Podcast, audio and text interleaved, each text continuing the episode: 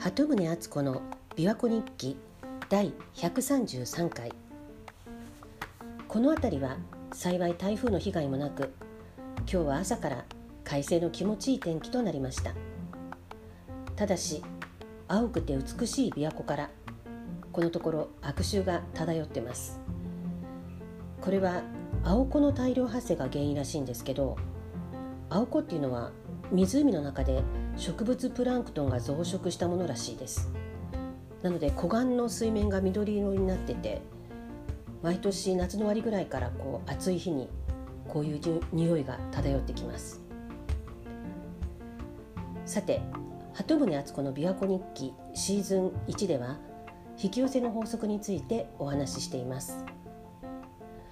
先週はアメリカのバンドバンヘイレンのギタリストエドワード・バンヘイレンが65歳で亡くなったというニュースを NHK でもやってたのでびっくりしたんですがバンヘイレンがデビューした時のことははっきり覚えてます。私は当時高校生で広島の田舎に暮らしてたんですけどその頃田舎で洋楽の情報源って言ったら NHK の FM の「サウンドストリート」っていう番組だったんですけどそこで DJ の渋谷陽一がアメリカですごいバンドがデビューしました。って興奮しながら紹介してたのがこのバンヘイレンだったんです。私は中学生の頃ベイシティローラーズをきっかけに洋楽に興味を持つようになってその後はクイーンとかまあ主に女の子に人気があるバンドが好きだったのでバンヘイレンのようなハードロックとかヘビメタ系のファンではなかったんですけどでもこのバンヘイレンのファーストアルバムは友達から借りて聴きまくった記憶があります。でその後東京の大学に進学してからは夏休みに海外旅行したいと思ってバイトでお金を貯めたんです。クラスの友人たちは大学の先生の引率でウィーン大学の短期留学っていうプログラムに参加してたんですけど私はとにかくイギリスにも行きたいし一人であちこち回りたいと思ってユーレールパスを買ってヨーロッパ中を電車で旅行することにしました。前に琵琶湖日記でも話したと思うんですけどベイシティローラーズのファンと文通を始めたのがきっかけでヨーロッパにもペンパルがたくさんいたんです。だからそういったペンパルを訪ね歩くことにしてイギリススウェーデンフィンランドドイツオランダスイスと回りました。でペンパルの家に泊めてもらってたんですね。最初にイングランドに行ってベイシティローラーズのふるさとのスコットランドにも行ってでイングランド北部のニューキャッスルっていう町からフェリーに乗ってユーレルパスでフェリーにも乗れたんですね。でフェリーでスウェーデンのイエテボリに行ってそこに住んでるペンパルの家に1週間ぐらい泊めてもらって。同い年の女の子なのに彼女はもう身長が1 8 0センチ近くあって彼女のお父さんやお兄さんや弟さんはみんな1 9 0センチ以上あってびっくりしました。で夏のスウェーデンの海岸に行ったりしてで当時スウェーデンで大人気だっていうヨーロッパっていうハードロックバンドの音楽が流れてたんです。その後ヨーロッパはあのファイナルカウントダウンっていう世界的なヒット曲を出すんですけども世界的に有名になる前の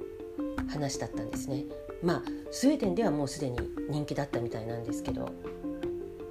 でその後ストックホルムからフェリーに乗ってフィンランドに行ってでヘルシンキの郊外に住んでるペンパの家にお世話になってで彼女と一緒に彼女の親戚が住んでるからっていうので白夜のラップランドまで来ました。でその後はまたフィンランドからフェリーでストックホルムに戻ってそこから電車でドイツに行こうと思ってたんですけれどもそのヘルシンキからストックホルムに向かうフェリーの中でデンマークのヘビメタバンドと出会ったんです、まあ、そのフェリーの中で暇つぶしにこうブラブラ歩いてたら長髪のいかにもこうヘビメタっぽい一団がいてで私は当時イギリスのニューロマンティクスっていうジャンルのおしゃれなかっこいいバンドが好きだったので、まあ、長髪のヘビメタとかハードロック系の人たちを実は毛嫌いしてたんです。なんか汚ら汚らしいなとか思って。なので近づかないようにしてたんですけどスカンジナビアでアジア人が珍しいせいなのか声をかけられたのでまあちょっと談笑したんですね。そしたら彼らはデンマークのヘビメタバンドでまだレコードデビューはしてないけどブラックサバスのスカンジナビアツアーの前座をしてるんだって言うんです。でまあハードロックやヘビメタは私は好きじゃないですけどブラックサバスっていうバンドは有名なバンドだったのでへえってすごいなと思ってそのデンマークのバンドなんて日本で聞いたこともないけどこうやって前座に選ばれてるぐらいだから頑張ってる人たちなんだなって素直に思ってたんです。でその頃の私は日本でロック雑誌をもういろいろ読んでたのでハードロックやヘビメタバンドの音楽はちゃんと聞いたことはなくても名前とかは結構知ってたんですねだからじゃあこのバンド知ってるかってどういうバンドが好きかみたいなことを聞かれてとりあえず知ってるハードロック系のバンドの名前を言うと「あ知ってるのか!」ってすごい盛り上がってくれたのでなんかつい「ジューダス・プリースト」とか言って「おおアイアンメイデンおおマイケル・シンカーおお」って感じで盛り上がってたんですね。まあ、ストックホルムまでこうフェリーで一晩過ごさなきゃいけなかったので暇だったんですけど、まあ、でしばらくしてじゃあそれじゃあって別れたんですけれどもその中の一人私と同い年の男の人がいたんですけどその人がその後私を探しに来てドイツまで一人旅なんて危ないから自分たちと一緒に来た方がいいって言うんです。いやいやあなたたちと一緒に行く方が危ないわって思っていや大丈夫ですって断ったんですけどでもその彼はいや絶対一人で行かない方がいいって言い張るんです。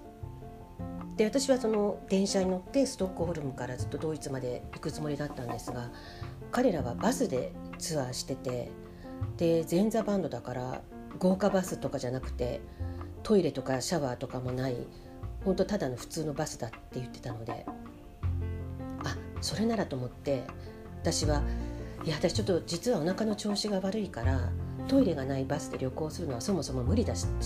って断ったんですね。そしたら「いや具合が悪いなら余計に一人旅はダメだ」って言われてしまってでトイレに行きたくなったらもういつでもバスを止めるから大丈夫だからって言われてなのでもう仕方ないのでその場で「はい分かった分かった」って言ってじゃあ船が着く時にねって言ってその場を離れてでもう彼と会わないことを祈って船の中で移動してこう隠れてたんですね。そしたらまた後で別のメンバーと遭遇したのであちょっと私居場所を今隠してるからもし彼に聞かれても私がどこにいるか知らないって言っといてねって頼んだんですけど朝が来てもう間もなくフェリーがストックホルムに到着するっていう時にその同い年の彼があここにいたんだずっと探してたんだよって私を見つけてきたやってきたんです。で